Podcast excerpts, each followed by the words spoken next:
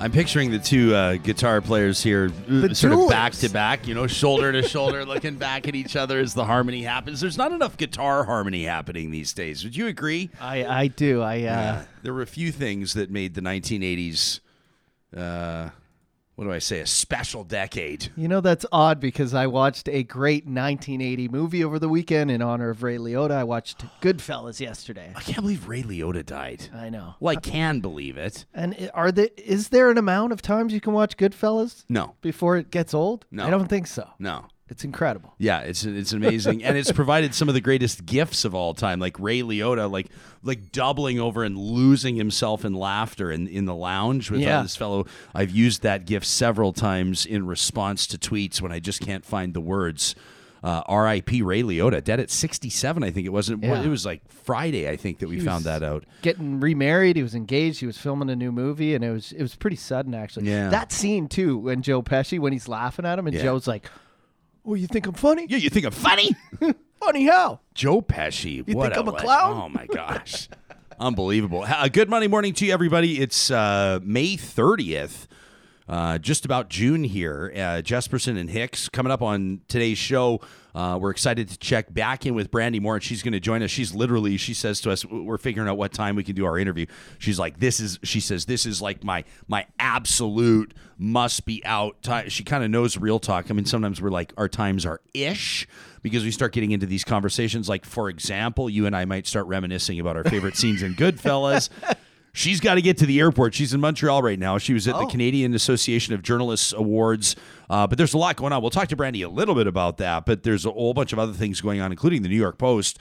Uh, over the past number of days, and they continue to push that story out, calling the uh, story of Canada's residential schools not the not the overarching story of the schools. Let me be clear, but the the so-called rediscovery or the reminder of these uh, mass graves. I mean, the 215 uh, near Kamloops, which sort of started off this national conversation, this national mourning, this national anger. Uh, you'll remember last May, last June into July, and then, of course, up to the first day, uh, the first ever National Day for Truth and Reconciliation in Canada. The New York Post is calling the story fake news. And then journalist Terry Glavin in the National Post uh, following up as well with the story just a couple of days ago. And, and I know it's got a lot of people talking, that's for sure. Brandi's if I can tell by her Twitter, furious about it and, and, and gut punched are the words that she's using. Uh, says Terry Glavin's headline in the Post two days ago how the world's media got it wrong on residential school graves. We'll talk to Brandi about that. And then the Titan of Talk in his regular bi weekly spot on the show, Charles Adler. You'll say, but hang on a second. He was on the show last week. He was live from Las Vegas. We had to check in with him. of course, the news of uh, Alberta Premier Jason Kenney's resignation. Charles will join us now in his regular spot, and we've got a lot of ground to cover, including the NRA convention over the weekend and the rise of what Charles is uh, calling the rise of Christian nationalism in the U.S. It's not just Charles calling it that, but we'll get his take on it. I'm curious what it was in particular that got him thinking about that. Plus, we launch our question of the week today, and uh, we're talking about guns uh, for obvious reasons. I know that everybody's still uh, probably still in some sense of shock over what happened in Uvalde, Texas. Uh, nearly 20 elementary school aged kids murdered um, by a gunman, a couple of their teachers as well uh, and, and and you can't really find adequate words to talk about that, but we try to endeavor to do so here on Real Talk, and so that is what we'll do by way of our question of the week. We wanted to put it in front of you, an opportunity uh, for you to have your say with some questions that'll allow you to you know select multiple choice answers, and then some fill in the blanks, so you can kind of pour out exactly how you're feeling.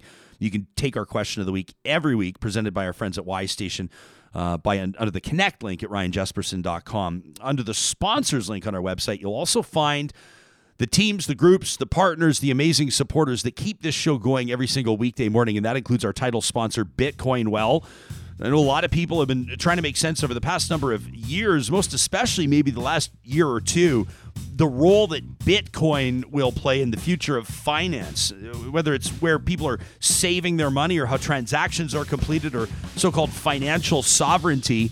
It's for some people in a big way. Uh, they call them Bitcoin maximalists. And for other people, you go, I don't even understand the first thing about this. If you're endeavoring to learn a little bit more, I recommend you talk to Benny and his team at Bitcoin Well. They'll take any question. Trust me. You'll find them under the sponsors tab at ryanjespersen.com. Real Talk starts right now. Here's Ryan Jespersen.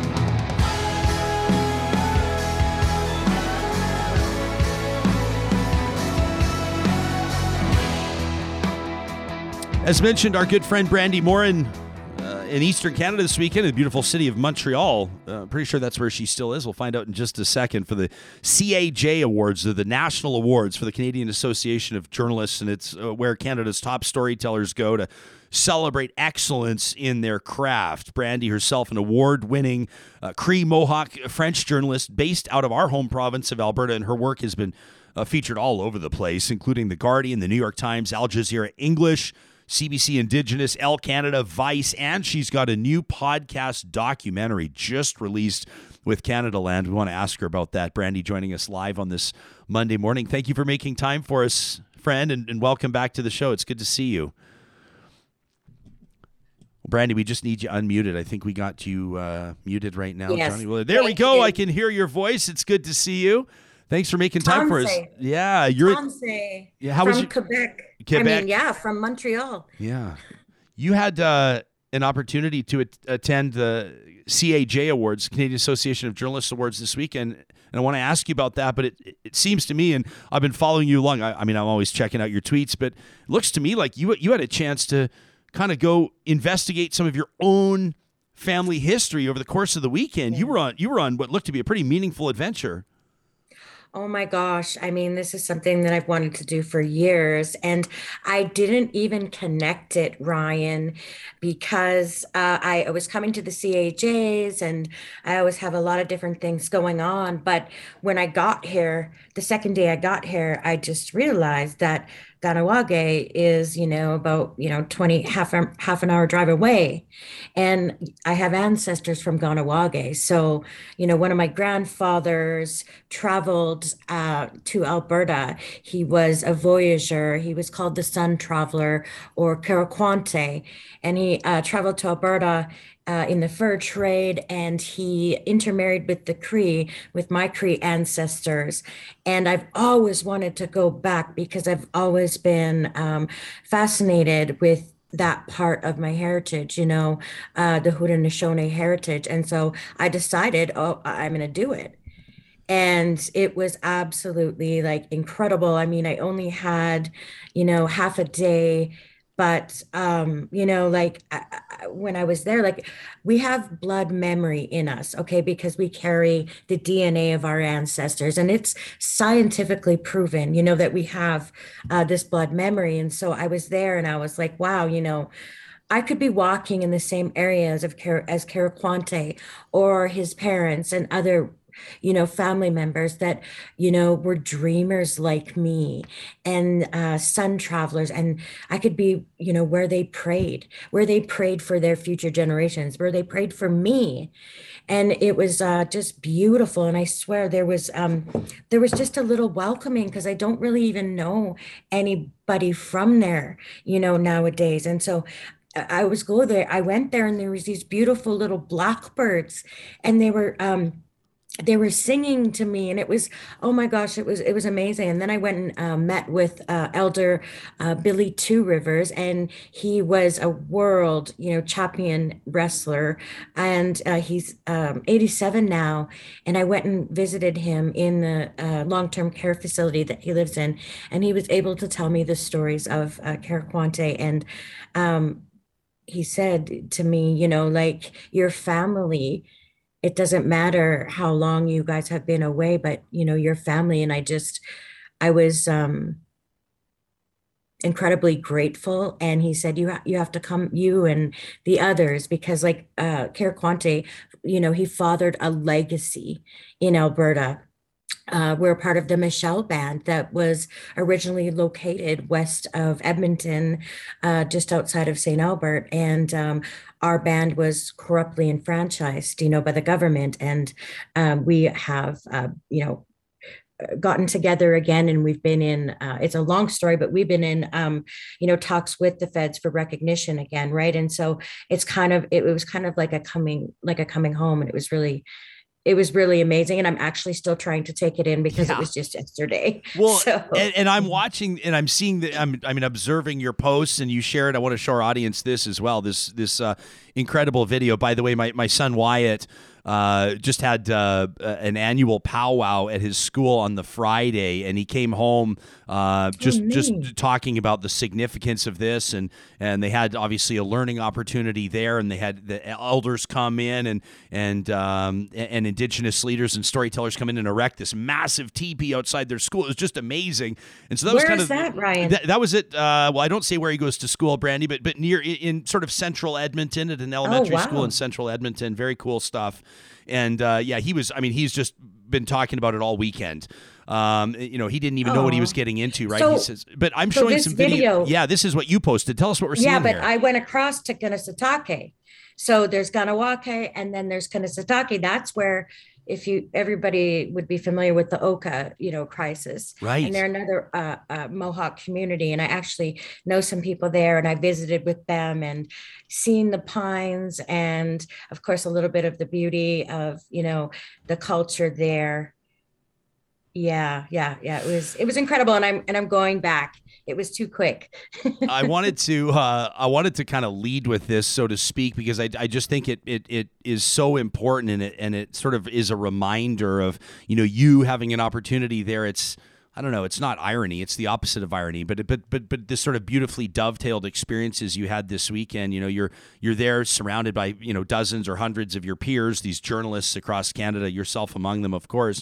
Um, and then also you have this opportunity to really get into your family's history and and like you said, your blood history. And and and I was curious. I wanted to ask you what sort of an impact that has. You're telling us that you're still processing it, which is understandable, but but if it sort of reiterates to you maybe um, the importance of what you're doing, the storytelling that you're doing, in particular through an indigenous lens.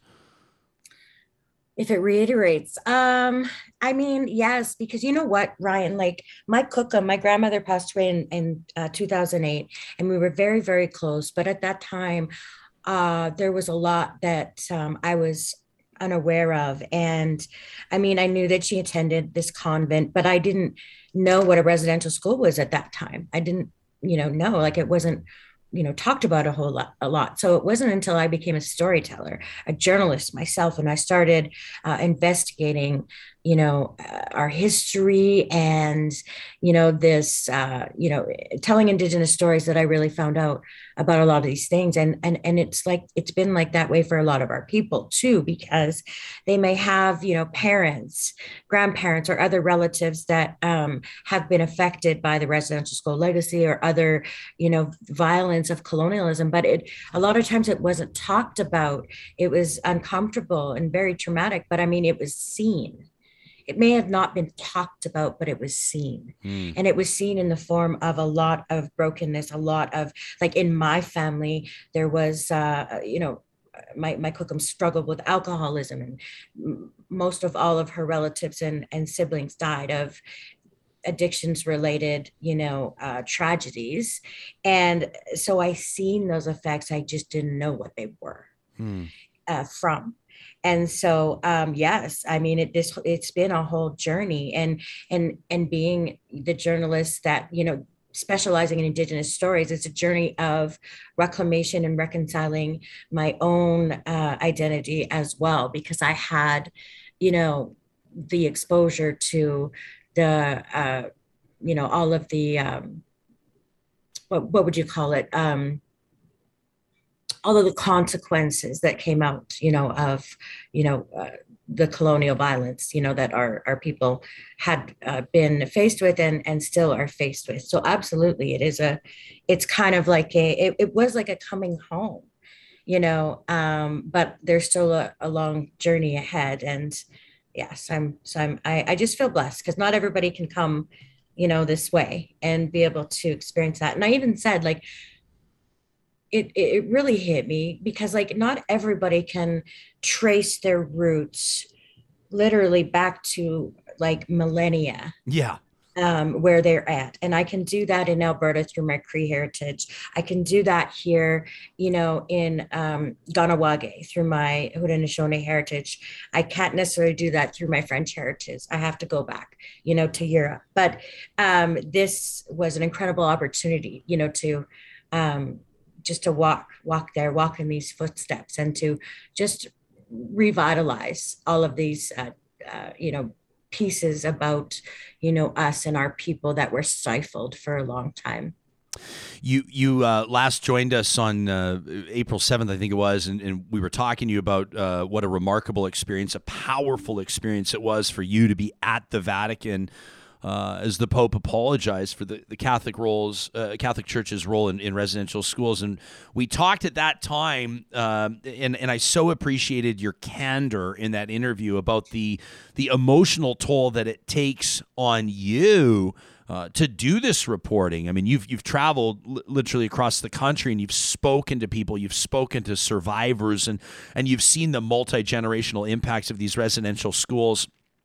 I wanted to establish that context for what I want to ask you about now, which is this New York Post story. Uh, that's got everybody talking about. Uh, I mean, it's obviously one of the biggest newspapers in in the world, uh, and the headline reads "Biggest Fake News Story in Canada." Kamloops mass grave debunked by academics. And you've told us how you've felt about it by way of your Twitter account. And, and you tweeted uh, just the other day, this was just yesterday, quote, the anger and shock I felt last night, you write, burst out into rebuking Bernier and corporate tabloid, that New York Post. You say, I'm sickened, gut punched, and I felt suffocated from that pain and disbelief. Take us into how you're feeling and why. So you know, we get the residential school, you know, deniers and such, you know, here and there. But I was just stunned to see uh, a newspaper or a, media uh, organization as large as the New York uh, Post share something like that, uh, publish something like that, because uh, I mean, I, I had known of it, but I didn't know much about it. And afterwards, I was told by some people that apparently it's kind of morphed into more of a tabloid style uh, publication. But it it doesn't matter because people take that literally and um, you know they have millions of followers and for the deniers that are out there or for people that are still um, you know, caught in the grips of ignorance and racism, that is fuel to their fire, and that is fuel for further harm and further violence. And I just was, um, I on fr- on Friday or sorry on Saturday night when that came out, um, I was just feeling like like my heart was ripped out and that I was literally like experiencing flashes of in my mind of like just wanting to uh, hit a punching bag. And it was just these mixed feelings, but I just like I I thought of the survivors that I've interviewed over the years, and even the survivors who have shared with me firsthand accounts of them, uh, you know, seeing their school classmates or their cousins, you know, dying in front of them in residential school. And one survivor no actually more than one two two I, I interviewed that were forced to dig the graves for their classmates. And you know the you know bernard anderson that i interviewed for the cbc a few years ago he ran away from an Indian residential school in Inuvik with his two friends in in the 70s and they tried to make it home to Tuktoyaktuk and uh, his two friends died. They didn't make it. And he was a kid and he was the only one that made it. And they're saying in this article that there's no proof. Where are the bodies? And that you know this is the biggest you know fakest news biggest fake news story in canadian history. Mm-hmm and it you know our people have have lived through this and witnessed this and have known this. It's just the world that has only known about it for the last year.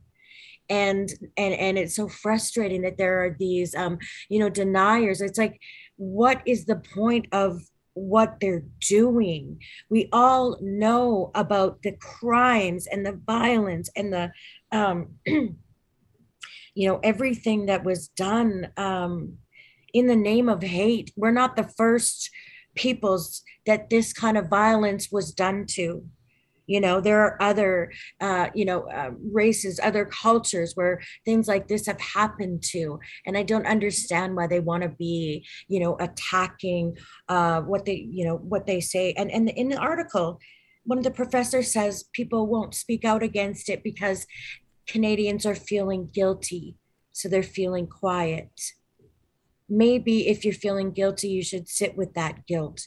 You should you know the, the the, the authorities that did it should feel guilty. You should feel guilty about the um you know the uh idleness that you're enabling right now for all of the continued you know violence that is happening to our people. And whoever said yes i know this process of reconciliation and, and healing and everything is ugly it's rough um, but we have to move through these emotions. But there there comes a time when that has gone too far. That is to me hate speech that they are promoting. And um, you know maxime bernier i don't know if you've seen his tweet but he he shared it and uh, in agreement that it was fake news. And uh, you know there's over 500 and some retweets and that tells you where a lot of people are at. And um, I just felt hurt and and protective of, you know, the survivors and their families and um, just the because our people are still a lot of our people are still uh, living under oppression and racism. And so that will incite and encourage you know more violence. And i was just stunned that this so-called you know leader um, this you know maxime bernier eh, that he had the audacity to um, you know to put something like that out and if that does not tell you um, the moral character of a person then you know I, I don't I don't really know what else does. It just comes from a complete place of hate and denial. Yeah. Anyways. So this is the leader of the People's Party of Canada. Everybody knows Maxime Bernier. Yeah. Just I mean, just declares it was fake news, and then he links to the story I mentioned. This one. This is sort of the. Yeah it, there, there are these two stories running, right, Brandi? One of them is in the New York Post, the American publication, obviously, and then one in, in the National Post, Terry Glavin, who, you know, the headline, The Year of the Graves, How the World's Media Got It Wrong on Residential School Graves. Uh, Mr. Glavin argues that and, and, and speaks to, uh, you know, including indigenous leaders, uh, you know, like including in, in Saskatchewan, for example, where he says, um, you know, these, these graves are, are not necessarily residential school graves. They could be Catholic cemeteries, right, where wooden crosses have long since decayed or disappeared, and so there's no no record of who is buried there, etc. Um, the New York Post story is arguing, and th- this individual that you mentioned, this professor, it's it's Jacques Rouillard, a professor at Université de Montréal, says, uh, "quote If cultural genocide happened at the school, there should be excavations, uh, but mm. everything is kept vague." Uh, he says uh, Canadians feel guilty, so they keep quiet, as you referenced. We've had an opportunity to speak with Indigenous leaders from some of these communities and to talk about you know the excavations and whether or not that would happen, and if so, when or how it would happen. And it seems to me to be on a case by case basis, a decision that would be made by each community. Um, can I mean, I, I, guess I don't really know how to frame the question, but what would be your yeah. response to the assertion that excavations have to happen to to to sort of prove the reality yeah. of what the ground penetrating radar has has exhibited or has indicated. Yeah. I mean, yes, you're exactly right. It's a case by case basis. I mean, the graves are still being unearthed and discovered across the can- uh, the country. I mean, the New York Post did put in that article that there's been 800 graves found since then, and it's way more than that. And I just want to point out that even the Truth and Reconciliation Commission, you know, uh, officially confirmed in their report several years ago 4,000 deaths, but there are up to 30,000. Um, and and and you got to understand, it was cover up after after cover up after cover up. And there were poor poor records you know kept. And so this um, this uh, massive undertaking that by the way the truth and reconciliation asked the funding for from the federal government uh, you know, about 10 years ago to start uh, researching and looking into this back then, and they were denied that. And it was the First Nations themselves that started putting, you know, their own resources in uh, to searching, you know, f- for answers. And after these bodies were found in Kamloops, then the feds came up with more money, and some of the provinces, you know, came on board to help fund, um, you know, these, you know, these um, these searches. And so, from what I understand, you know. Um, uh, Tk'emlúps, uh, their leadership there are looking into, you know, excavations. And um, again, I'm not familiar with the literally, you know, hundreds and hundreds of First Nations across the country, you know, what their individual plans are. But I know that they're at various stages right now of either using the ground penetrating radar, you know, method or, um, you know, other other methods. But I can tell you that I have been to grave sites where for you know former students have you know, recounted burying their fellow classmates being forced to dig. Uh, I have heard, heard firsthand accounts of, you know, the, you know, uh, children dying and then witness them dying and being taken away. And in many cases, uh, you know, never seeing them again and never being told what happened to them, not only them, but their parents never seeing, you know, their children again. So it is an absolute nightmare. It's like a horror story, but it's true life and um, you know i think that the communities despite their grieving and pain are doing the best that they can uh, you know throughout this process. And i really don't think it's up to this professor or anybody else you know frankly outside of these communities to tell them what they need to do uh, you know, throughout this process. So I know that our people know and the survivors know, you know, what occurred, and they knew long before it was revealed to the to the world. Uh, Real talker Sharon Morin's watching this live. I've had a chance to meet Sharon uh, just a couple of weeks ago. Just a wonderful human being. She says, "I'm I'm just so sick and tired of always having to prove." to non-indigenous people our history you know the good the mm. bad and the ugly jillian's watching by the way jillian made her real talk debut uh, absolutely nailed it last week, uh, talking about the CBC French debate. She says, How many Catholic cemeteries are outside schools that white children attended? How many white children are unaccounted for? How many white children witnessed classmates mm-hmm. being murdered? Mm-hmm. Fair comment. What did you uh, notice trend wise uh, when it came to who and what was recognized and celebrated in Montreal over the weekend at the CAJ Awards, oh, the Canadian yes, Association so- of Journalists? I mean, it was awesome because it was my first experience like attending the CAJs and it was unreal and I loved it. But um of course we know that my friend and colleague Amber Bracken Yep. She won uh, you know, the photojournalist of the year. And I am just really, really proud of her because she was arrested in November uh, for doing her job as a photojournalist and she was jailed for three days. And she went back you know, a month and a half later, back to the same place and was determined, you know, to uh, do what she does, you know, best. And so, I mean, everybody was freaking out that she won and it was amazing i mean um, there was you know I, I follow like the in, indigenous uh, reporters and, and some of the mainstream but i mean aptn won a, an award uh, kathleen martens and um, you know what though i noticed that there was a lot of indigenous stories written by journalists that were up for awards. And yeah. i was really uh, impressed by the amount that i saw. And that shows that you know indigenous stories are being covered you know more and more. And i i would say like the ratio was actually really high with how many how many of those uh, type of stories that were up and and won and um, yeah. yeah it was it was amazing it was great yeah i was noticing the same thing and and it's like number one i think it indicates that there's there's more of an impetus for those stories to be told obviously that's in in this country for at least the last year um, that's where a lot of the focus has been. Number two, it shows that some of the best storytellers and some of the best photographers in the country uh, are putting their efforts towards telling these stories with still a lot more work to do. Um, which leads me to this. Uh, you've been partnering up with the folks at Canadaland, and you've just released, or they've just released, with, with your efforts behind it, your first podcast documentary.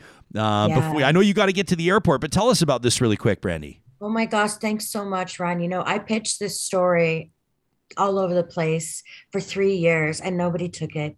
And I finally like picked it, or pitched it to Canadaland in the form of a podcast doc, and they took it. They sent me to Tsleil-Waututh uh, Nation uh, in so-called North Vancouver, and I, uh, you know, met the community members, told this unbelievable incredible story of these you know ancient pacts that they have with the um, the sea wolves there, uh, which are known as southern resident killer whales, and um, you know they're.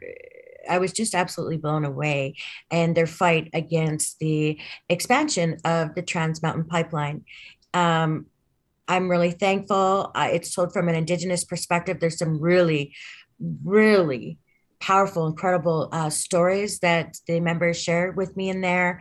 And I just really encourage everybody to go check it out. Uh, yeah, it, it, it's a story that you will remember forever and that you will be impacted by, and yet you will view uh, things differently by if you if you listen to it. So hi hi for that. Yes. I've, I've, I've got it on my phone and it's going to be my dog walk accompaniment today, Brandi. I've, I've got my time dedicated and I can't wait to check it out.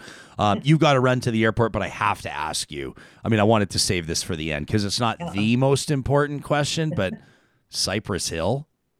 Oh my gosh! yes, how cool is that? So where, where was this? Here, this was outside our hotel, like where the CAJs are. And um, I was outside, right? and uh, I was standing there and I kept seeing like these guys, these rapper guys and stuff. I saw them like a couple of times, right? Yeah. And and then like, yeah, I just smelled a whole bunch of like ganja is what they would call it back in the day. And I was, I just said to myself, like I was stereotyping them right away. I'm like, those guys are rappers. You know?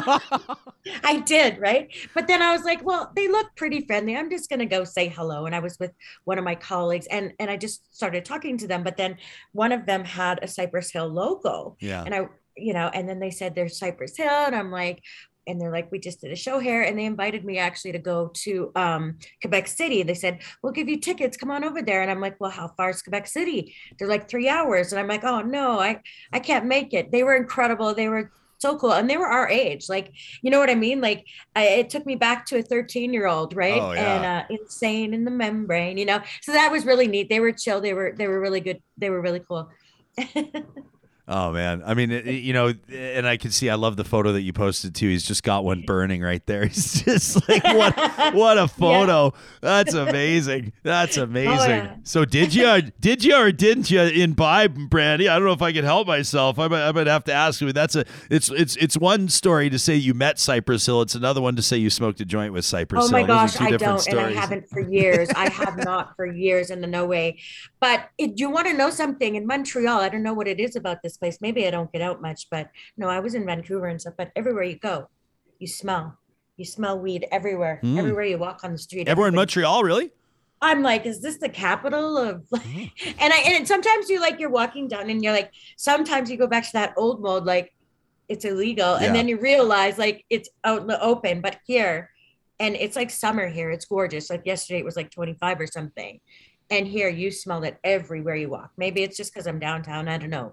yeah. it's finding you, my friend. I don't know. Yes. Hey, listen, we got to let you run or you're going to miss your plane and then you won't do any more interviews with us. So we can't have that. Brandi, That's all good. Uh, such you. a fan. And people need to check out your Canadaland documentary right now. They can follow you on Twitter, find all the links at Songstress28. Thank you for doing this, my friend. Hi, hi. Have a good one. Thank you. You got it. That's journalist Brandi Morin. Uh, I'm curious for your thoughts on, I mean, this bigger picture, this commentary. It's happening in Canada and the U.S. Maybe we'll ask Charles Adler about it in just a second. He's going to be joining us. The National Post, the New York Post, both invoking that Trumpian phrase, fake news, talking about uh, these unmarked mass graves outside the sites of former residential schools in Canada. Talk at ryanjespersen.com is where you can send us an email. Your thoughts Sorry, I've, I've, seen a ton going on in the live chat right now. If you if you sit with this, if you're walking with this later in the day, if you're kind of digesting this over the, the next number of days, who knows? Maybe it'll be a, a trash talk submission. Uh, to talk at ryanjespersen.com. Charles Adler coming up in just a little bit. First things first, I wanted to remind you that we have our inaugural, our first ever Real Talk Golf Classic coming up Thursday, June 23rd at the Ranch Golf and Country Club. We still have a few spots available for foursomes. You go to ryanjespersen.com, you click on events and the Real Talk Golf Classic, and you'll find the registration link there. We tee off at 2 o'clock. It's going to be an amazing day of golf. Uh, if somebody hits a hole in one, there's the hole in one prizes are amazing. We gotta have like a gong or something. to- Yeah, we'll have a big deal. Like well, a there's going to be a, a Jeep there that you can win, uh, courtesy of St. Albert and Sherwood Dodge. You, unfortunately, my friend, are Damn it. ineligible. And not just because the chances of you or I hitting a hole in one are very slim. But I think if that if that ace drops, we'll have to just give that horn a workout on the Jeep. Sure. Because somebody's going to take it home. Oh yeah. Uh, $40,000 cash up for grabs. We've got great food and beverages through the day, a steak dinner at the end of the day, and Infamous is going to be DJing Fue, fue, fue, fue. day and night from the course and then during the dinner as well, all in support of the Real Talk Julie Rohr Scholarship. We'd love to have you there golfing with us on Thursday, the 23rd of June. Again, all the details at ryanjespersen.com. Just click on events. Our friends at Freson Brothers want to invite you to join them in Fort Saskatchewan for a free weekend event. It's June 3rd through the 5th. 23 different bands to check out. It's the Big Bands Bash in Fort Saskatchewan. You can check out all the details on their website, friesen.com. That's coming up June 3rd through 5th. This coming weekend, what a celebration of family and, of course, good food. All the details at friesen.com.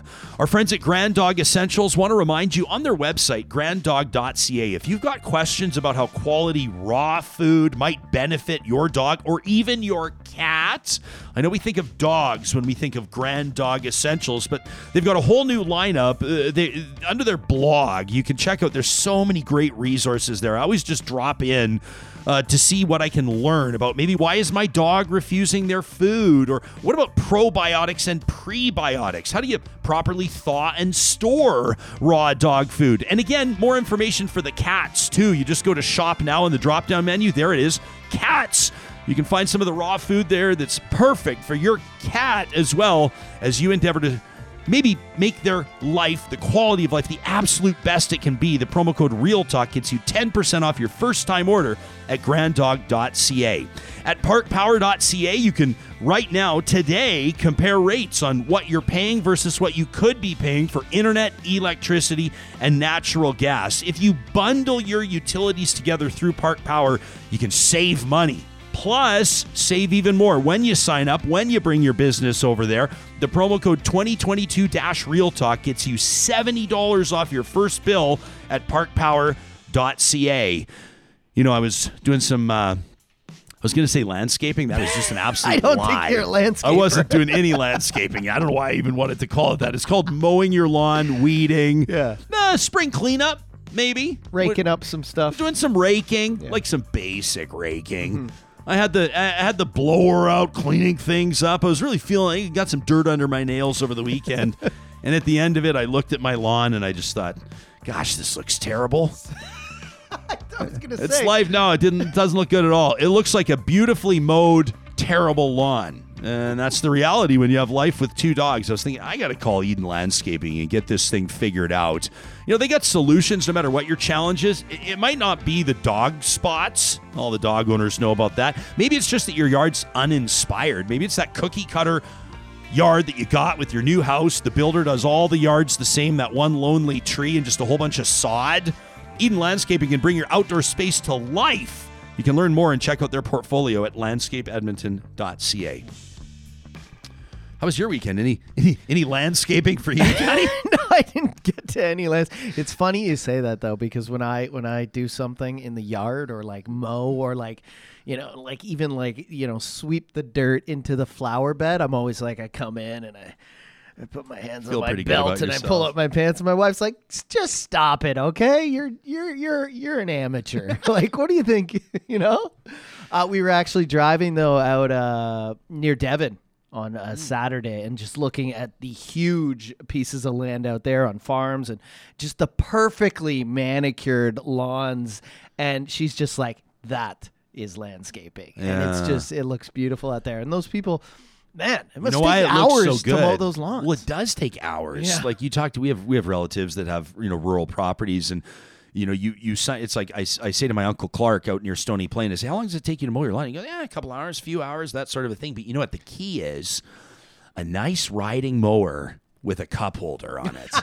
That's you all a have a guy needs. brew. It's all a guy needs to be able to be content out there wearing your aviators. Just you know, the, just driving. You know, you got these riding mowers. That, so how did you spend your weekend? I you up spent my weekend working. Uh, yeah, it's uh, wedding season and event season is in full swing. Uh, you know, people are happy to be able to get together again and see each other without, uh, you know, well, there's still that fear in the back of your mind of COVID, but you know, you know, getting together and dancing and doing whatever.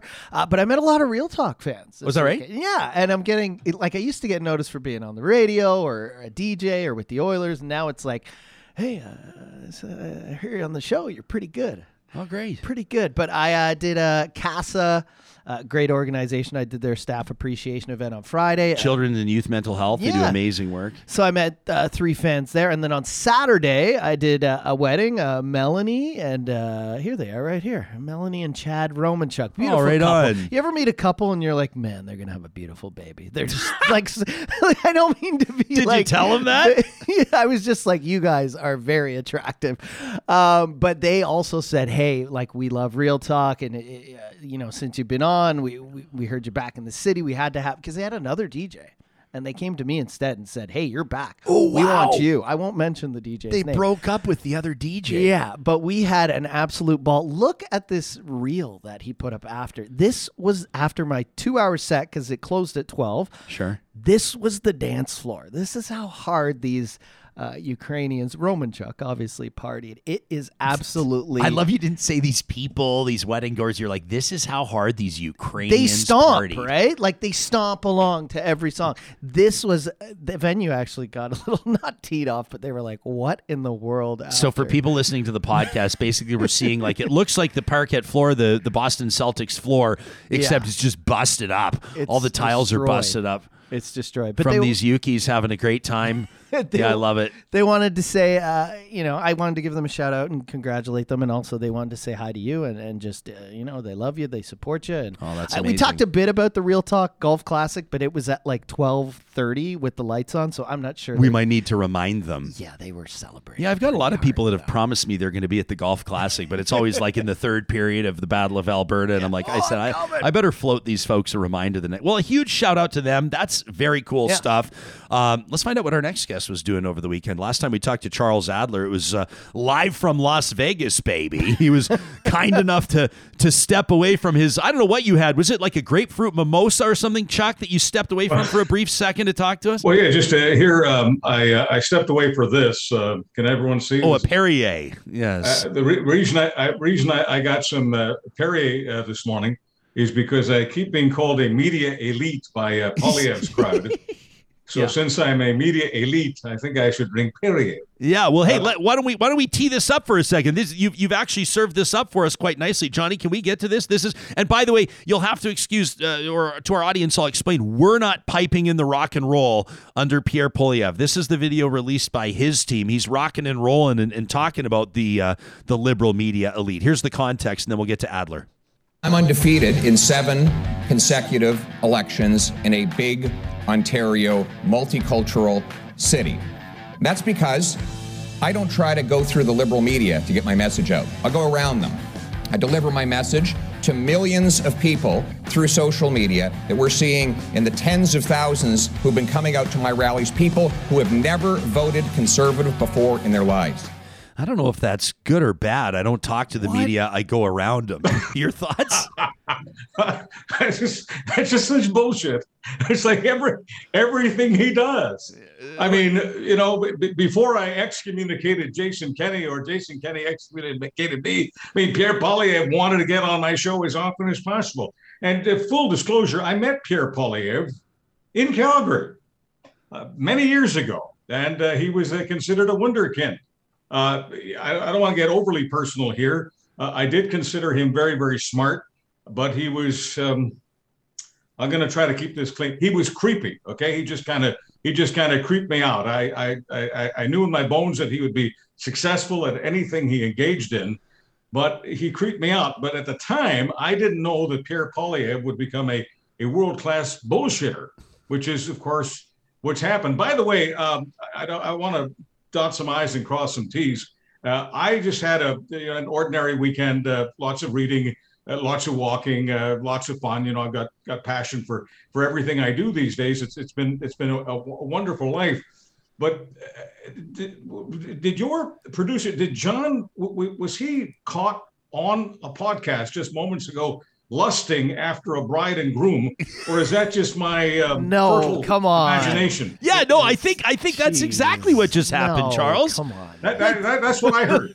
because I, I don't know what I don't, I'm not I'm not Pierre Poilievre. I'm not a I'm not a bullshitter. It's it's it's no. real talk, and I'm just giving it to you. The, the unvarnished truth. That's what you're. I'm not. It's I'm not real talk. It is real talk. I literally said to them after the ceremony, I went up, and you know when you're just awestruck by people, I was like, "You guys are hot." That's what I said. I just said it just came out.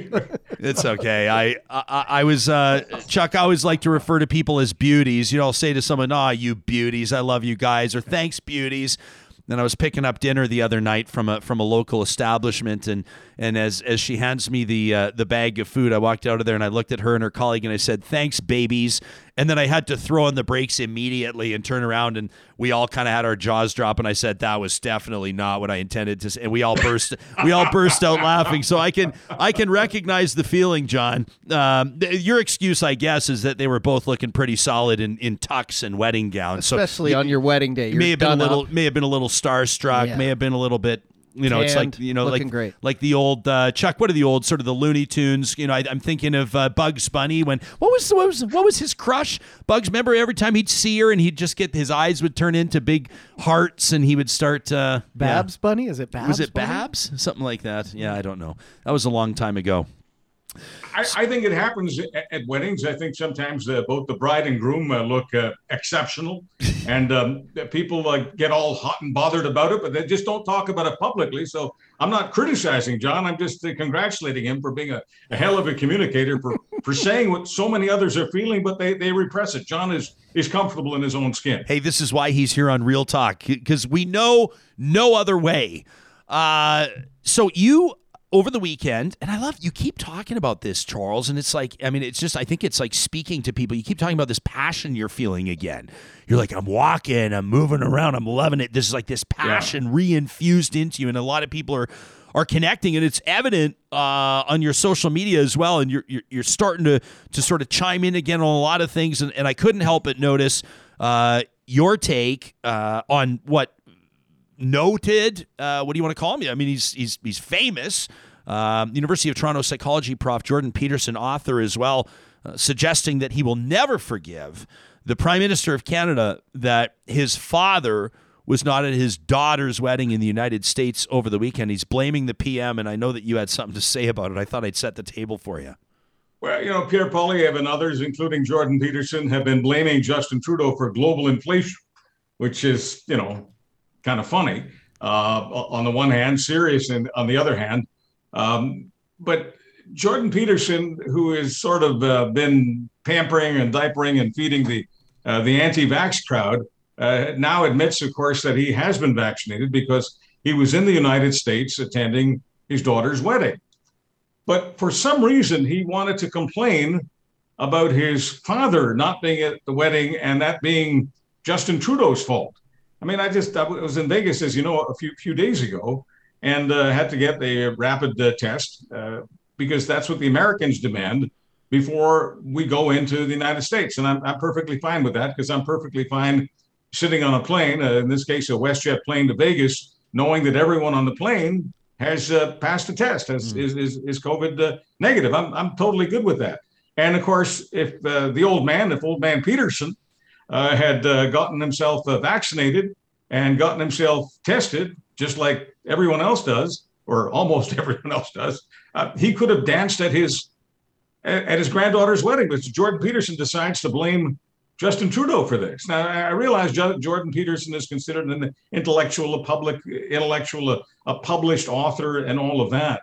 But I think lately he's just kind of fallen in love with the the fame and, and the cash flow of hooking up with the with the sort of far right wing ecosystem. He just loves the the attention, and he's starting to believe his own bullshit.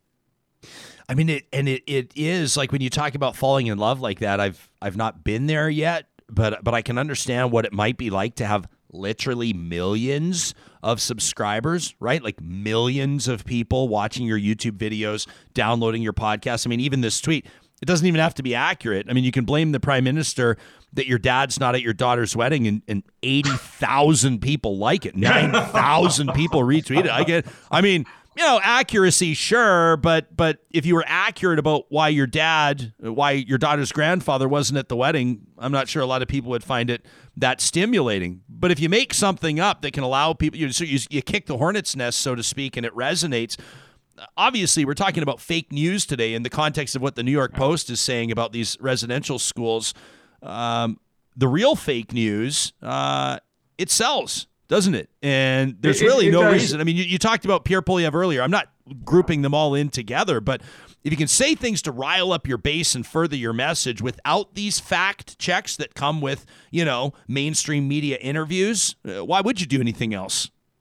We're we're in the post truth era, the post fact era. I mean, uh, there, there's there's no way to put lipstick on this pig and and, not see it as a pig to, to, to you and me, because you know, th- thank goodness uh, we're still grounded. Now, uh, would we be less grounded if we had um, uh, tens of, of millions of followers?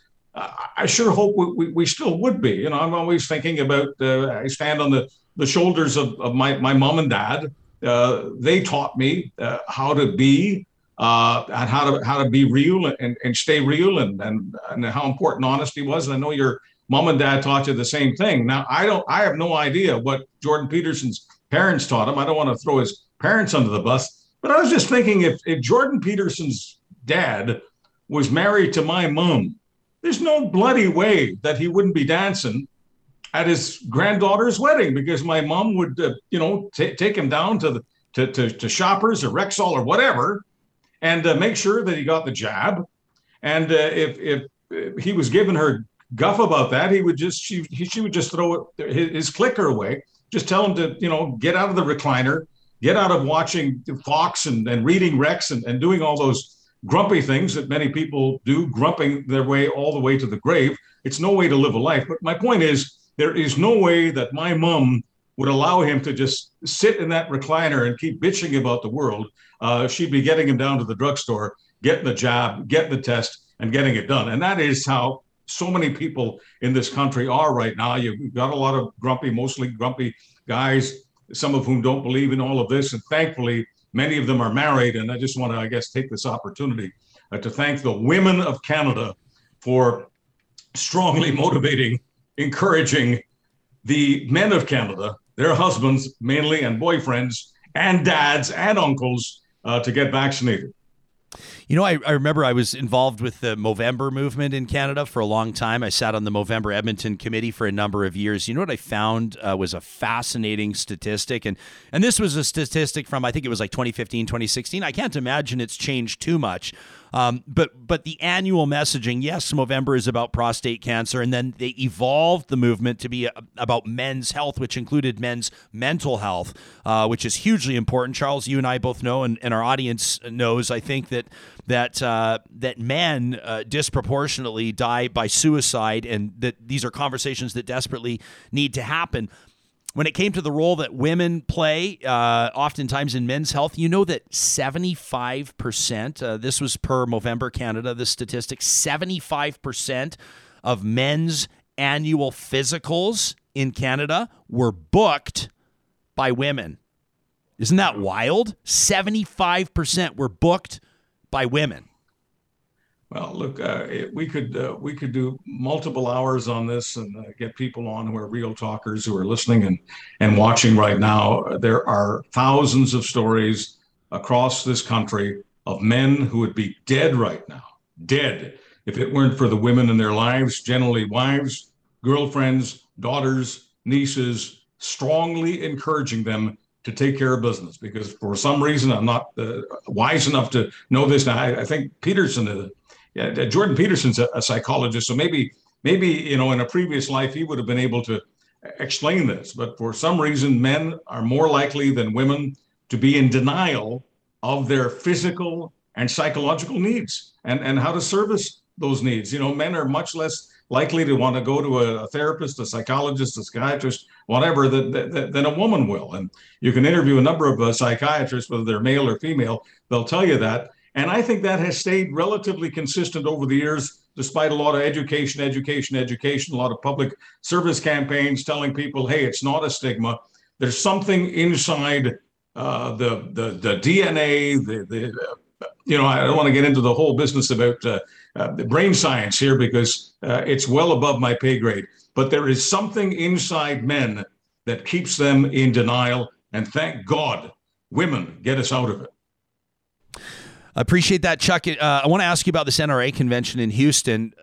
Obviously, the timing of it is uh, gross. Uh, but uh, but I don't want to uh, I don't want to sort of like impose my view on this. I want to get the Titan of Talks take on it in just a second. We're talking to Charles Adler. As if I need to tell you that really quickly, I want to remind you that our friends at Infinity Healthcare right now. If you're a licensed practical nurse and you're looking for work, or maybe this whole pandemic experience has got you realizing that you need a change of pace. Right? You've been in the hospitals You've been there on the front line over the last two years and you're looking for something a little bit different.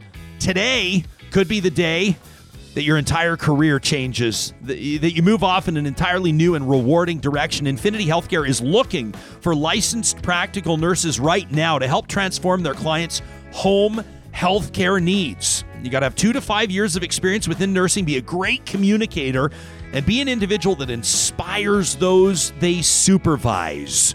You can learn more about what life might be like working with Infinity Healthcare at infinity 8.ca. It's reliable, consistent home care. That's Infinity Healthcare. Our friends at Local Environmental invite you to keep it local when you're looking for services like water hauling, vacuum trucks, fencing, portable toilets. I saw a real talker by the name of Scarlett over the weekend wondering, do I know anybody in the portable toilets game? I don't know what, maybe she's planning a, a festival or a gathering, a charity event. Local Environmental Services works uh, across the prairies, Alberta and Saskatchewan, still family owned. They want to compete for your business. Maybe you're a retailer that's not happy with your garbage or recycling collection. Get in touch with them today at localenvironmental.ca. At Sherwood and St. Albert Dodge, you're going to find Alberta's best selection of Ram trucks and of the entire Jeep lineup as well. Why? Well, number one, because they've got these beautiful big dealerships, but number two, they're able to share their inventory to help you find exactly what you're looking for. So whether you're looking to ramp it up, so you find something you can pull your boat with, pull your family's trailer with, or maybe downsize. Fuel costs have you down. You're looking to downsize. You can find your new whip at Sherwood and St. Albert Dodge. All right. We're looking to talk to Charles Adler about this NRA convention down in Houston. But first, I want to tee this up. This is a, a video. This is, I don't know if you'd call it satire. I don't know if you might call it an intrepid bit of comedy, but this from a group called the Good Liars, who infiltrated the NRA convention over the weekend to make a statement. I wanted to play it in its entirety. It's pretty good. Check it out. Uh, that's all I have to say. Thank you.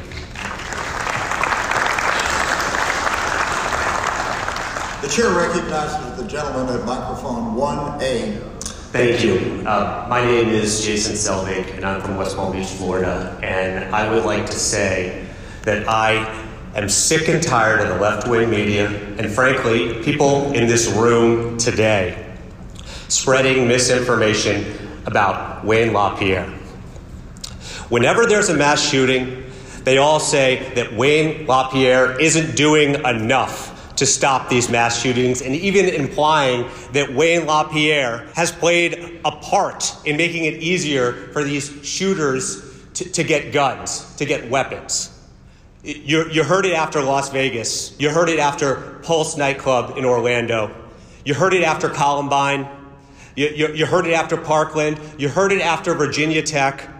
You heard it after Sandy Hook. You heard it after El Paso. You heard it after Buffalo you kept hearing that Wayne LaPierre isn't doing enough, and frankly, that's not true. The NRA, under Wayne LaPierre's leadership, has provided thoughts and prayers to the victims and their families. And, and maybe these mass shootings would stop happening if, if we all thought a little bit more and we prayed a little bit more. So I'm, I'm asking everyone in this room to think, to pray. Give your thoughts and your prayers and your thoughts and your prayers and your prayers and your thoughts. And if we give enough of these thoughts and these prayers, these mass shootings will stop. So I, I want to thank you, Wayne LaPierre, for all your thoughts and all your prayers. Thank you. Charles, he gets through the entire two minute address here to Wayne LaPierre and the NRA, his thoughts and prayers, right? Nobody quite knows what to do with it. I think, which leads me to believe that they figured it was pretty serious and maybe even right on target. No pun intended. What a weekend you know, to be holding could, the NRA if, convention. If you had a character generator, you know, doing a real number on it, you you could put up the words, they don't get it. Mm. They don't. They don't get the issue. They don't even get someone who's, I think, at some point, to most objective observers, is obviously slapping them around. You know, just slapping them around with their own stuff, and they just don't. They just don't get it. And you know, the, the thing about the, this this thoughts and prayers business is, and I'm not uh, not a religious person. I don't want to pretend to be a religious person, but I honestly think that uh, when you respond to mass shootings with the thoughts and prayers, thoughts and prayers, uh, I, I think in many ways you're, you're mocking God. Now, I could get above my pay grade talking about neuroscience and how uh, men are more likely to be in denial because of women, and it's because of how they're wired. I could also get into a lot of trouble with with theologians, I suppose, on this thing. But you know, even though I'm not a religious person, I've had the, the benefit of a lot of great teaching, great philosophical teaching, debate coaching, and other pursuits from very, very religious people, some of them Jesuits, okay? So I do not disparage the minds, I do not disparage many of the values that many religious people have. But I have yet to meet a religious scholar in any major faith who could ever convince himself and themselves that this business of thoughts and prayers is going to stop a crisis. I mean, the, the idea, I mean, the, the, Japanese have almost no uh, shootings and, and certainly no school shootings. Is it because the Japanese think and pray more? None of my Jesuit teachers would ever try to make that case. I think beyond everything else, they're insulting God. You know, I've uh, people are checking in on the live chat here, and, and Tracy says, you know, I, I think they get the issue, they just don't care, right? And uh, to me, it's it's like I uh, I don't know. Maybe we're just wired differently. I this is it, to me. It it feels like when it comes to some of the more common sense stuff um, that I might suggest might be common sense. Maybe you might. I mean, you're the, you're the inventor of Canadian common sense. Uh, you might sit there and say, I, I don't know. I mean, I'm not sure. An 18 year old uh, maybe an 18 year old with, with mental health challenges, or maybe just any 18 year old should be able to just walk into a store without a background check, without a parental signature, without sort of a waiting period, and, and be able to purchase uh, an AR-15 and a whole bunch of ammo and body armor. I'm not I'm not sure it makes sense that that, that should be allowed to happen. And and then on the heels of I don't know like 20 children, you know, being murdered in cold blood. I, I, I hate even just putting it like that way in sort of like a glib passing fashion because it's just so horrific and gut wrenching. They're, they're, two teachers as well. The husband of one of the teachers dying of a heart attack at 50 years. I mean, it's just the spill off effect.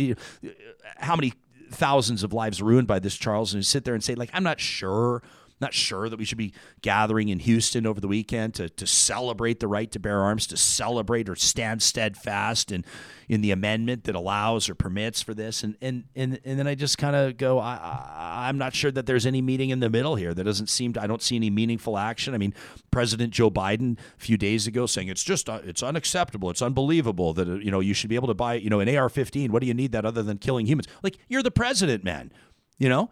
Like if, if the president's kind of in a sense, throwing up his arms. Like th- th- that tweet basically, Charles was like, eh, What are you going to do? What are you going to do about it? Like, where's the conversation going? There's a lot of ideological poisoning in, in the United States. I never get any uh, pleasure criticizing uh, because, uh, A, I've got many relatives uh, in the United States. I've got many friends, many listeners, uh, did many years there.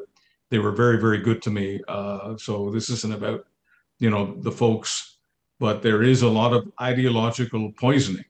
And this is why I really get on my haunches about how the word freedom is abused in this country. Because I've seen this movie.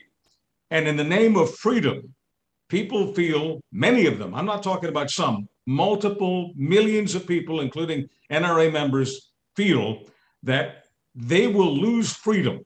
They will lose all of their freedoms if they don't have that Second Amendment right that they've got, uh, literally, literally to, to bear arms. It doesn't matter what the founding fathers were all about and how it was about um, a militia, the need for a militia. None, none of that stuff matters. They believe that all of their freedoms are at stake, every single one of them, if they give an inch on arms. And so they will tell people, they, they certainly told me, many of them did over the many years I was there, uh, Chuck, you know, school shooting happens, all kinds of horrific uh, gun violence happens. Chuck, this is the price of freedom. And many of the people telling me that were not running for office. Uh, they weren't, you know, going public about this. They believed it in their hearts. And that's why I call it ideological poisoning. And I don't know how you get that out of the body politic. I just, I don't know how you do it. And I don't pretend to know. I wanted to ask you about this uh, before we thank you for your time. I on Friday, uh, Canada's Supreme Court strike, uh, struck down what what uh, the Star, uh, Betsy Powell, the courts reporter for the Star out of Toronto, is calling uh, or quoting as the degrading parole in- ineligibility law for mass murders. Um, it'll have an impact on the sen- sentencing of Alek Minassian. Uh, people will remember him killed 10 people in a van attack on Toronto's Yonge Street back in 2018. But of course, we think of other high profile Canadian criminals, right? Anytime you talk about parole, in extreme circumstances. I mean, I referenced this with Supriya Dwivedi, our mutual friend, on Friday. You think of Karla Homolka, for example. Of course, the conversation will go to Paul Bernardo and others. But uh, with regards to the Supreme Court's ruling, I, I was looking forward to asking you how, how, how you're processing whether you think it's a move in the right direction, a curious move. What do you think? Well, I didn't like the ruling. Uh, you know, I'm all for consecutive sentences. Uh, you murder uh, 10 people get get 10 life terms which means you just stay in the, the bucket forever. I'm, I'm totally for that. And i was for uh, harper's legislation. But even when i was for harper's legislation i was very well aware uh, from constitutional lawyer friends of mine some of whom were right of center some of whom were left of center that this would never pass supreme court muster. That uh, and, and and of course it didn't. Uh, more most of the judges on the court are are harper appointed uh, judges it wouldn't pass Supreme Court muster because the charter is the charter. And although there aren't the words aren't specifically in the charter, the charter is, um, you know, that's that's where we derive our, our rights from. Um, the, the, the, charter would not allow justices uh, to say that one murderer uh, gets uh, the opportunity, not paroled, but the opportunity to get a hearing after 25 years and the other one gets uh, the opportunity after 200 years, meaning never gets the opportunity because of what the charter is really all about. And it really is all about equality. No justice, whether they're conservative, liberal, or, or, or, or neither, uh, all of the above, it doesn't matter. Um, this is um, not that difficult uh, an issue for, for justices to deal with. It's open and shut. And by the way, um, Stephen Harper, knew that it was open and shut. Stephen Harper knew that this wouldn't pass muster. So over the weekend, he talked about how the lives of the, the families have been degraded. Look, the people that we're talking about, whether we're talking about Minassian, whether we're talking about Robert Pickton, uh, uh, Bernardo, uh, Bissonnette in, in Quebec, the, the one who uh, gunned down uh, Muslim worshippers, none of them are ever getting out of the bucket because the opportunity to have a hearing is not the same thing as getting out. Clifford Olson had hearings. Yeah. Clifford Olson didn't get out. So this isn't about me defending liberals or or conservatives or or or, or justices. This is about the charter, and uh, we have the the charter of rights and, and freedoms. And some people don't don't like the charter, but that's where we derive our rights from. And if a law doesn't pass constitutional uh, muster, uh, it's going to get struck down. Stephen Harper knew that. Uh, a lot of politicians want to pass if they're, doing the, the tough on crime, the law and order file. Fine, I'm a law and order guy. I'm a tough on crime guy, but I'm a constitutional guy at the end of the trail. Uh, this is a nation not of men and women. This is a nation of laws, and the charter is our law. And sometimes a politician doesn't really care, to be brutally honest. Uh, the politician goes, I may, may, maybe I can't have the law. Maybe it'll be struck down down the road. But I but I got the politics. I got the issue. I'm on the right side of the issue. Yeah. You, you mentioned Alexandre Bissonnette, and I should mention that the decision that was released Friday relates to that. It was uh, released in the case of of his desire to seek parole after serving 25 years behind bars. Not that he has yet, but when when he does, uh, after fatally shooting, as you mentioned, six uh, worshippers at a Quebec City mosque, six Muslim worshippers back in 2017. I, you know, Charles, I've had these. Uh, interesting conversations with a friend of mine, and she works. Uh, she's a counselor. Uh, I don't know what her actual title is within corrections, uh, but she works with, like, this is not what they're called uh, this is the colloquial term, but like heinous offenders, like the worst of the worst, right? People that have sexually abused children and and murderers and stuff like that. I mean, her job is is remarkably stressful, and and uh, she doesn't talk much about it, uh, and she can't talk much about it, and we don't ask much about it. Um, but we've had some interesting conversations. She's um, held my feet to the fire for comments that I've made on the radio in past. Uh, you know, Clifford Olson would be a, a a good example of where I've asserted that I don't believe um, and again, people will say, well, what does your belief have to do with it? There should be evidence, and I'm not citing evidence, and this is just real talk, and this is my opinion, to be clear. But but I, I just, quite frankly, Charles, uh, don't believe that, for example, a, a child sex offender, someone that, that sexually abuses children, or that somebody that kidnaps or kills children uh, can be rehabilitated. Um, I'm not sure that there's somebody that that's been sexually abusing or killing children that all of a sudden has this epiphany, this moment in prison where all of a sudden they're not. Uh, and, and, again, I know that this would probably we'll probably get some angry emails, and that's fine. I'm just this is my opinion, and I know that people have talked about well, there can be chemical castration, or there can be different measures, there can be whatever.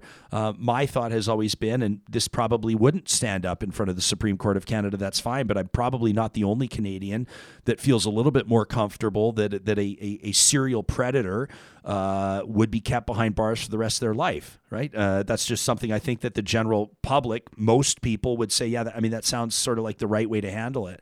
Um, but at the same time, the Supreme Court saying that that perspective that I'm having, that I'm espousing here, um, is degrading and it's inhumane.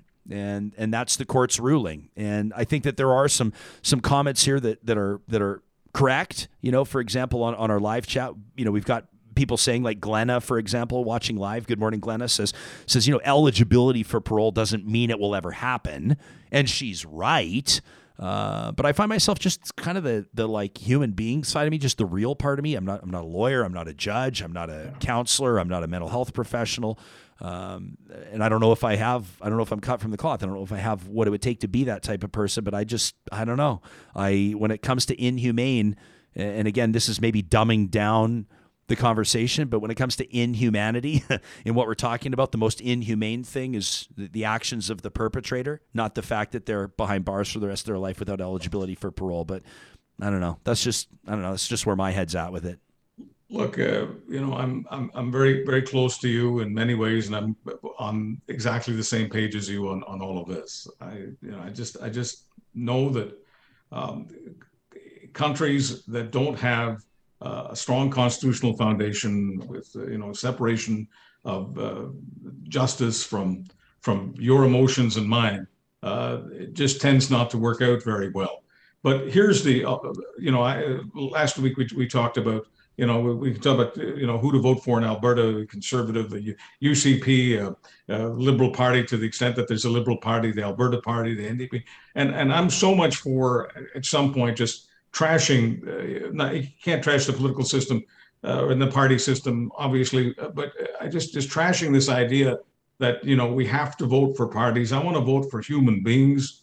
Uh, I care about human beings here, and I just want to ask you, human being to human being, do you have enough faith in the human beings, your fellow Canadian human beings, at a parole board uh, enough faith to, to, to believe. In this case, it is you know on on faith, I suppose, uh, because the, it hasn't happened yet. But do you believe that Robert Pickton will ever see uh, any liberty? Uh, do you think Paul Bernardo will ever be allowed out? Do you think Bissonnette will ever be allowed out or Manassi? I mean, I could go down the list. I mean, do you do you have a, do you have a belief that somehow the parole board down the road will become uh, so twisted and and mangled and degraded that they will degrade our country and they will degrade the victims of these the, the, the, the families of these victims by allowing these people out because I'll just I, I, and I, I don't mean to be rude here. Uh, I, I, need to load the barrel and answer my own question then ask you for you, uh, your answer. Uh, if if I were to believe that uh, I would um, cease to have any joy in life okay because I would cease to have any confidence in my fellow human beings. I'm a social animal. I'm not an island. I'm not a rock. I'm a Canadian. And if, if I actually started to believe that parole boards would be releasing Robert Picktons into our country, um, I, I, honestly don't know what I would do with my Canadian passport. Yeah. I mean, I, I, I just, I, I have to assume that there would be public outrage uh, then again, if if you look at the mechanism of how the justice system or the legal system is supposed to work, uh, it has nothing to do and should not be influenced by public outrage, right? And so, I mean, gosh, we were talked to journalist Jana Pruden. I think it was last Tuesday, uh, if I remember correctly, about her feature and, and her relationship that she was able to develop with David Milgaard, uh, who obviously passed away just a short time ago. And and you know, I mean, perhaps outrage is what led to, quite frankly, shoddy police work that essentially convicted or led to the arrest and conviction of an innocent man. And so, we don't want our judicial system to be influenced by public outrage. Uh, but at the same time, yeah, I, I, mean, I guess I'd probably be one of those that would be out with a picket sign were someone like Paul Bernard. I mean, but then uh, Karla Homolka's out, so I, you know, I, I don't, I don't Car- know. Like, is, Car- is, it that ridiculous a, to suggest that Bernardo could be out if Homolka's out? Well, hang on, hang on. No, Car- Car- Karla Homolka is different. Karla Homolka did a deal. Uh, it was called a deal with the devil at the time. I was actually in uh, you know, Southern Ontario at the time it had. sometimes I feel like Forrest Gump. You know, I've been too close to too many yeah. situations. I've got too much to say. But in the case of uh, Karla Homolka, it was the grossest thing I'd ever seen in my life. Um, and most most police would agree with that, and most justices and most lawyers would agree with that. But for some reason, uh, they believed that without Karla Homolka uh, helping them uh, to convict Paul Bernardo, it couldn't have happened and she got a, a deal for that. Just like a lot of snitches um, and others get get deals uh, to help uh, bring about convictions. So Karla Homolka uh, did not uh, get convicted the way Bernardo did in, in, in the case of the law. And sometimes the law is an ass. God knows the law was an ass uh, in, in that particular case. And so Homolka did have the opportunity um, to get freedom because she did not get um, the, the same penalty, the same conviction uh, that uh, that Bernardo got. Had it yeah. not been for uh, Karla Homolka helping uh, with that uh, tape uh, that was the the smoking tape, the smoking gun, as it were, had she not had she not helped provide that evidence, um, you wouldn't have the situation that we're talking. About. So I, I think it's a bit of a an apples and oranges. In, in, in my perfect world, would Karla Homolka be in, in, in prison for life?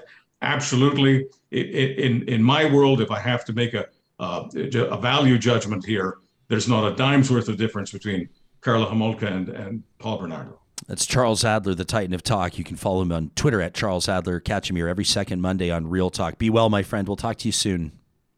Thank you. You got it. Jill says, Does anybody know what it's like to be a woman and see a post, you know, or a, a public release from police that says, you know, at person X is being released today uh, we believe this sex offender is likely to reoffend. Uh, so, okay, good luck out there, ladies.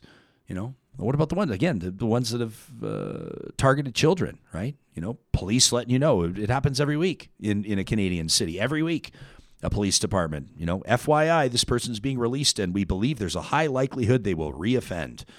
Uh, and a lot of you are going to say, so what, Jespersen? Your your take is that you should jail people based on what they might do or what you think they're going to do, right?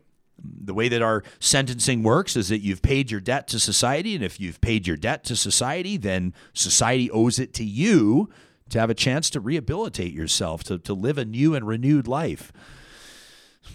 I mean, those releases to me are gut wrenching, right? Like, you know, and, and if you talk to police officers, they'll tell you that, you know, these folks that are released, you know, are, are under more surveillance than anybody realizes. And, but then you also talk to cops that'll tell you that resources are strained and that they, they aren't able to oversee everything that they're wanting to, or they're not able to surveil every person that demands that type of supervision or whatever you want to call it. We're not going to solve these issues here on the show, but we promise you we'll keep talking about them. And we sincerely care about where you land on this. We welcome your emails anytime to talk at ryanjespersen.com. And we're talking about criminal justice. Maybe that's an area of interest for you. Maybe that's uh, a career opportunity for you. You know, at Athabasca University, Canada's online university, there are hundreds and hundreds of different world class accredited online programs and courses that offer you the flexibility to learn at your own pace on a schedule that suits your lifestyle. You want to look into a career in criminal justice? You can check out their programs and courses under the drop down menu at athabascau.ca. Or maybe it's something completely different human resources, artificial intelligence, science, uh, whatever. They've got it for you at athabascau.ca. You know, over the weekend, my little guy and I, Wyatt Rudy, popped back at Dairy Queen, Northwest Edmonton Dairy Queen in Westmount. I'm happy to report that he gave 100%. Eh, I asked him, it was a two thumbs up grade to the Oreo Dirt Pie Blizzard. This is the one he especially liked the gummy worms in there. He goes, Dad, there's gummy worms in the blizzard. I said, I know, kiddo. I went with the uh, the drumstick blizzard this time. Okay. And we brought Mama home the strawberry cheesecake blizzard. Now that's not on the special summer menu. The strawberry cheesecake is one of the OG blizzards. You can get that anytime. I highly recommend it. I had to tax Carrie's Blizzard as I was bringing it home. I had to tax it two scoops. That strawberry cheesecake Blizzard is something special. You can ask for them and let them know that Real Talk sent you at the Dairy Queens of Northwest Edmonton and Sherwood Park. That's Baseline Road, Westmount, Newcastle, Namao, and Palisades. Now, you know, Oh, and by the way, I wanted to mention I had a, a question. I, saw, I fielded this question I saw in our live chat from Tracy, who wondered, "Is there any baby news?" There is no Baby, baby Watch news. 2022. We're on Baby right Watch now. 2022. Breaking the, news. The entire team is on Baby Watch. Nothing has happened. Nothing yet. And I was uh, waiting this but this, weekend. This is is could be an hour by hour. Uh, put it this way: I turned the ringer on my phone for the first time. The ringer is turned on for about the first time in three years. Uh, so, so, you're ready. I got to make sure that I'm ready to answer the call of duty. I might call you uh, when it arrives. Uh, please don't call me. um, if you're not my wife or my mom, please don't call me. I'm trying to bug you. You can text me anytime. Right. Uh, but but here's the deal, Real Talkers. And if you subscribe to our Real Talk Sunday message, it's easy and it's free, obviously, to subscribe. You go to ryanjespersen.com, scroll to the bottom of the page. You can subscribe to our email. You'll get it every Sunday night. It lets you know some of the highlights from the week that was and some of the highlights we're looking forward to in the week to come. And we let you know in the Real Talk Sunday message that that uh, if there's no baby, we'll be doing shows every day this week, per usual. And if there is an arrival, then we will let you know by way of our official Twitter account at Real Talk RJ, and of course you can follow my personal account as well at Ryan Jespersen, uh, and we'll let you know what's going on with the team and uh, with this new arrival. We're obviously all very excited uh, in our household, and we thank you for all of the well wishes. We we see you, we hear you. Your messages on Carrie's Instagram at Carrie Skelton and mine as well. It really really means a lot. Every Monday, our friends at Kuby Energy uh, get us you know, our weeks really started off on the right foot. They get us focused on the positive, the stories that don't always get told in the news headlines. We call it positive reflections.